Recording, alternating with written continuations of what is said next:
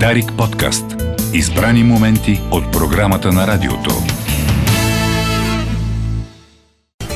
Сигурна съм, че на темата, която Александра Петрова, психоложката Александра Петрова е приготвила тук за разговор днес, ще ви заинтригува.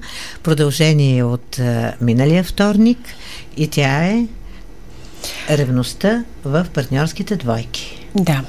Здравей, Алекс. Здравей, Пролет. Добър ден на слушателите на Дарик. Предходният път започнахме точно тази тема, защото а, тя е много често а, част от работата в терапия, от работата в кабинет. А, особено аз тук диференцирах, не говорим за тази ревност, която се появява вследствие на реален проблем, на реални обстоятелства. Говорим за тази ревност, която е А, изключително обсебваща, тежка, разрушава взаимоотношенията, в ревността, която възниква вследствие на различен тип проблеми на личността.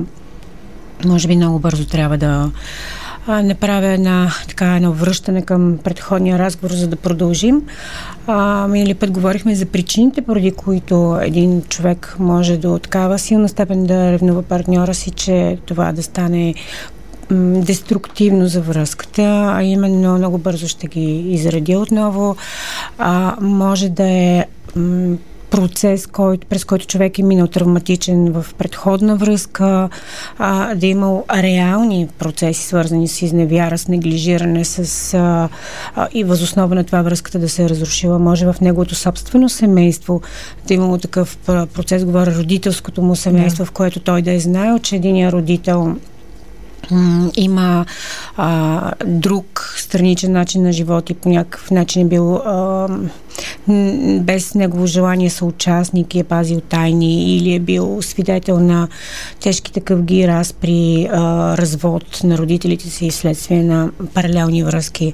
А, това е много силно действа този тип травма. От друга страна, много често а, ревността идва като процес, т.е. има причинна връзка с а, процеси, свързани с а, неувереност личността, не, липса на зрялост във връзка с тази неувереност, незнание къде си, ценните качества, какво можеш, какво би могъл да постигнеш, и всичко това рефлектира върху партньора.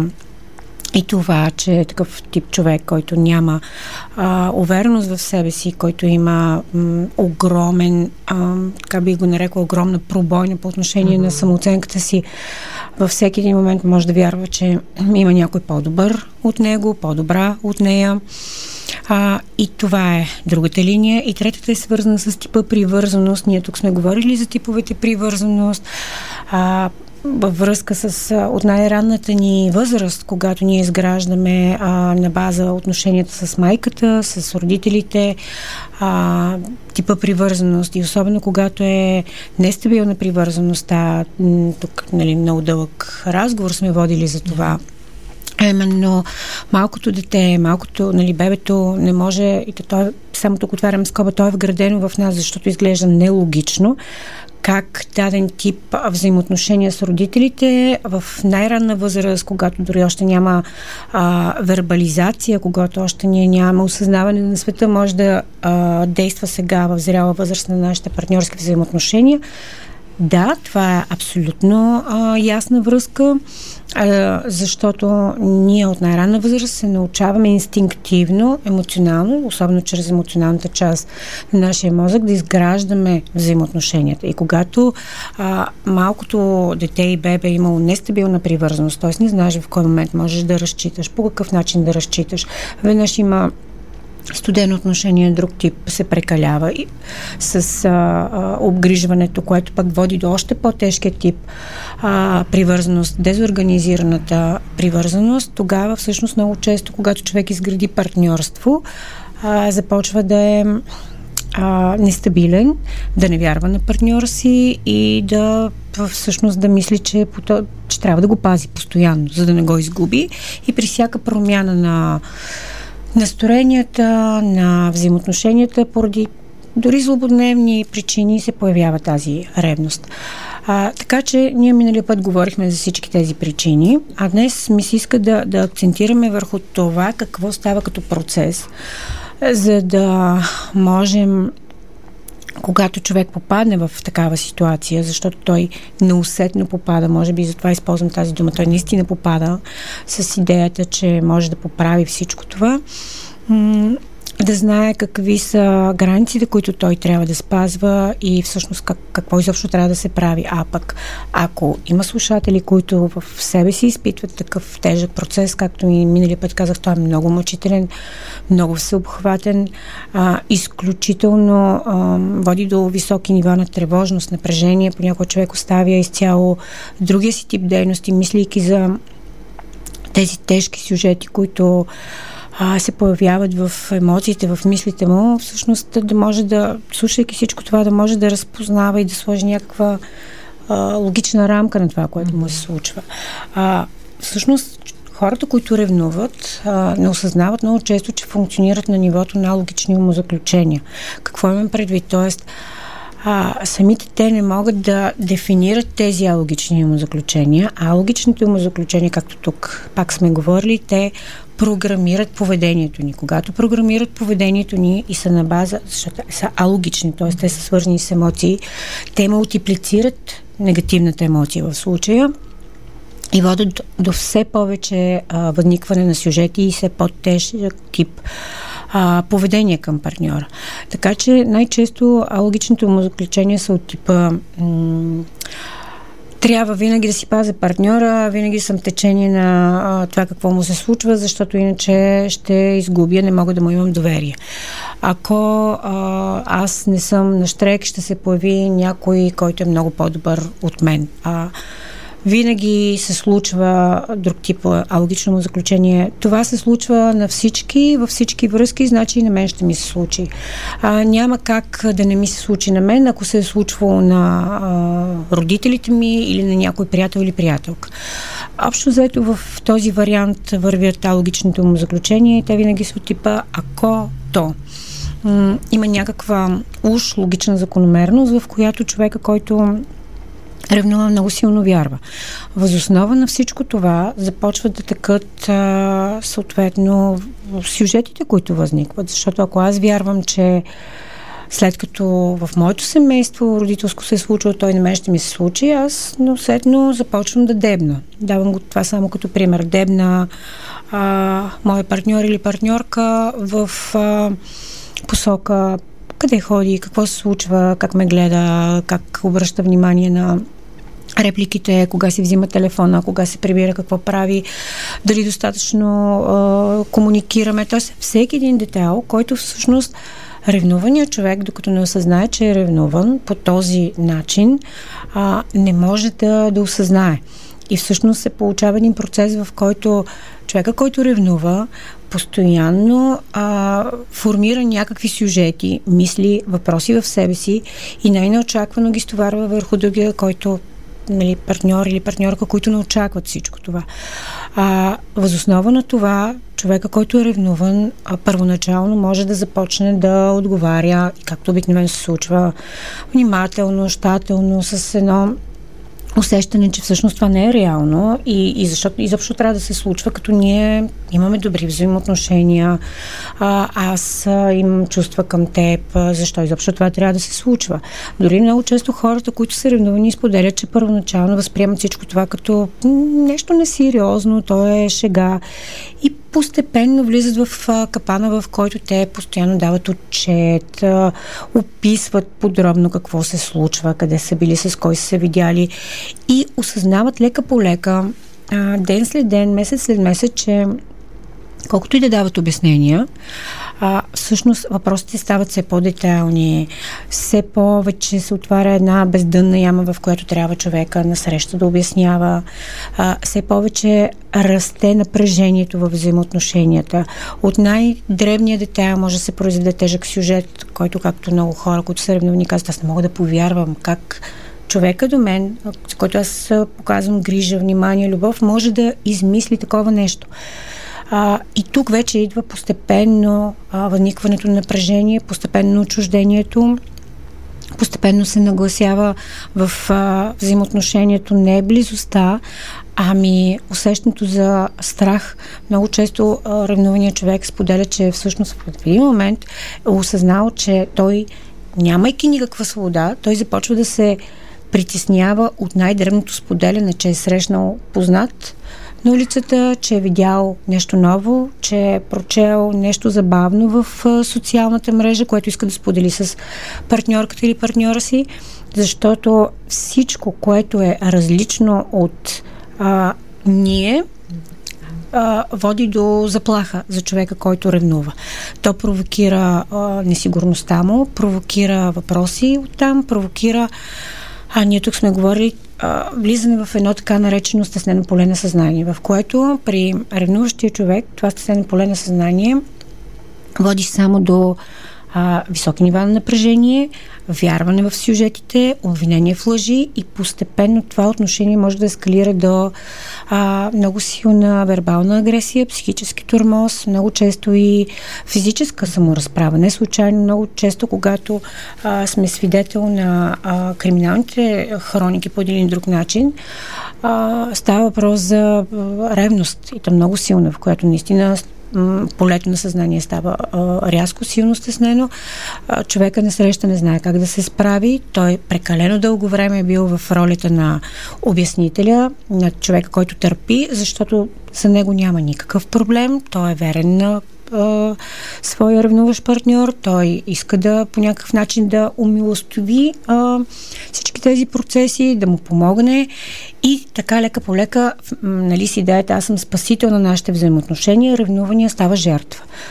А, затова много често, когато става въпрос за този процес, а, е много трудно първо ревнуващия да осъзнае какво се случва в него, че той функционира много често, както тръгнахме по линията а, от личностен проблем или травма, от които са възникнали алогични му заключения, оттам а, възникване на сюжетите, стеснено поле на съзнанието и че всъщност той вярва, че а, е лъган, а, че е усмиван, че е подиграван зад гърба с а, въображаемите съперници или съпернички а, и съответно затова започва да тормози собствения си партньор. А, много често всъщност ревнуващия човек не може да си тръгне, защото той е постоянно в една вътрешна борба. А, днес съм добре и са успяли да ме убедят, Uh, кол- колкото и да звучи нелепо, утре отново възниква някаква ситуация. Той постоянно или тя постоянно се люшкат в uh, тези емоционални крайности. Всъщност тази симбиоза е много тежка, защото, както казах, ревнуващия се люшка в тези крайности, а пък ревнувания иска и вярва, че поради факта, че няма нищо, което е подмолно, а, че може да помогне на ревнуващия, да му покаже и днес, и утре, и други ден истината и че той най-накрая ще прозре, че ние се обичаме и нямаме проблем. А, и това с напредването на, на тези взаимоотношения, а, сложни по този начин, става все по-трудно. А, ревнуваният става все по-оплашен, все по-отчужден, все по-малко започва да споделя, ревнуващият все повече осъзнава тази пропаст, става все по-настъпателен и тук вече възниква а, агресията във всичките измерения. Затова всъщност е, а, както казах, много трудно ревнуващият да осъзнае целият този процес, особено когато той е А, обяснен или поне се прави опит да бъде обяснено от самия партньор, с който ревнуващият е емоционално свързан. А, а пък ревнувания все повече вярва, нали, тъй, колкото и да е ам, по един или друг начин изтощен, уморен, а, обезверен и в утрешния ден пак вярва. Защото той е влезел в така наречения ефект на Зайгарник, в който аз имам една задача. Ефект, да. Зайгарник, и тук сме говорили пак да. за това, но естествено, нали, аз пак а, ще го обясня. Да. А, най-простичко казано, имаме една нерешена задача и колкото повече се опитвам да реша, но не става, толкова повече цялото ми същество се закрепва там и започва да иска да още и още да полага усилия, защото вече е дал много голям ресурс. И така и дамата са в капан и именно този капан води до а, тежък психически или физически тормоз във връзка с а, сюжетите на ревност. С това много често, когато става въпрос за такива ситуации, м- несъмнено трябва да се потърси помощ. Помощ и за човека, който ревнува, помощ и за човека, който е ревнуван, и за двойката като цяло. Защото, както слушам те и се опитвам да си представя, да. Но ми се струва, че е много трудно ревнуващия да може тази логична рамка, която ти очертаваш, някакси да я разпознае отнесена към себе си. Именно. Да се види, че влиза да. в ня... голяма самолъжа, автолъжа, която го... Точно така, защото, както казах, потапя. А, това е логично му заключение. Когато е логично му заключение, човек... А, влиза с цялата си емоция. Както сме говорили тук, когато работи емоционалния мозък, е блокирана логичната част от него. И затова човек влиза с на поле на съзнание. Той вярва, искрено вярва на всичките си и сюжети. Как да изведе тези сюжети чувства, на рационално да, ниво. И се чувства, че той е жертвата, mm-hmm. че тя или той са лъгани, а, усмивани, омалуважавани, че те са... Човек вярва, че е жертва и трябва да се защити и трябва да накаже този, който го кара да е жертва. А, и затова наистина, както ти каза, е много трудно и затова трябва помощ отвън, да. от професионалист. А, защото тук а, е много важно да кажа обясненията, спокойните разговори, даването на всякаква детайлна информация, те помагат много за кратко. Те помагат в началото, когато се отключи този а, тежък ревностен процес. Но с напредването на взаимоотношенията това е все по-малко действащо, все повече изисква едни много дълги, тежки разговори. Хората споделят, че понякога в такива, а, когато се отключи този момент, той понякога става почти всеки ден, а, стоят с часове в разговори, не могат да си легнат да спят, на сутринта са негодни а, за каквато и да било дейност, а, както знаем и както народа е казал, утрото е по-мъдро от да. вечерта, защото нощно време наистина всички емоти, биохимията ни е така устроена, а, стават по-интензивни, а, по-груби, по-резки са взаимоотношенията и всъщност хората веднъж нямат никакъв контрол над общуването си и нямат никакъв контрол над собствените си емоции и двамата партньори влизат в а, много тежки процеси, които по никакъв начин не могат да обуздават. Затова а, много ясно ще го кажа. Има ли процес на ревност, mm-hmm. който а, става по един или друг начин част от нашите взаимоотношения, който се появява почти а, всяка седмица, след това всеки ден, трябва да се потърси подкрепа. А, обикновено хората, които са жертва на ревността, дали са от едната или от другата страна, се срамуват от всичко това. Ревнуващият се срамува да споделя, защото едва ли не аз ще кажа, че съм жертвата, аз съм унижената или унижения на човека, който му се подиграват зад гърба, а, а могат и другите да знаят, защото много често и близки, и роднини, и приятели се включват в този сюжет, независимо а, колко са добронамерени, колко са открити и откровенни. Така че веднъж ревнуващият не смее да споделя, за да не бъде още повече обект на присмех. А, втори път ревнувания или ревнуваната не споделят, защото а, това едва ли не аз какъв избор съм направил, защо стоя в това, след като а, нали, всеки човек насреща ще ми каже ми, това е тормоз, това е мъчение. В един момент до такава степен тези взаимоотношения могат да се капсулират и точно тогава стигат до най-тежките развои с физическа саморазправа, пък понякога и с летален край. Така че м- още при първите симптоми на такъв проблем трябва двойката да потърси подкрепа и да не се капсулира в тези взаимоотношения, защото това е много страшно. Там вече става като на тенджера под налягане, която най-накрая рано или сти... късно стига до някакъв тип агресия. Да. Да. Мисля, че много хора има какво да си купят а, от този си, твой анализ днес, за което много ти благодаря. Александра Петрова от сайта и терапи. Знаете, и там можете да търсите нея и нейните колежки, когато имате нужда с някого да поговорите. И така, до утре, хубав след обед. Дарик подкаст. Избрани моменти от програмата на радиото.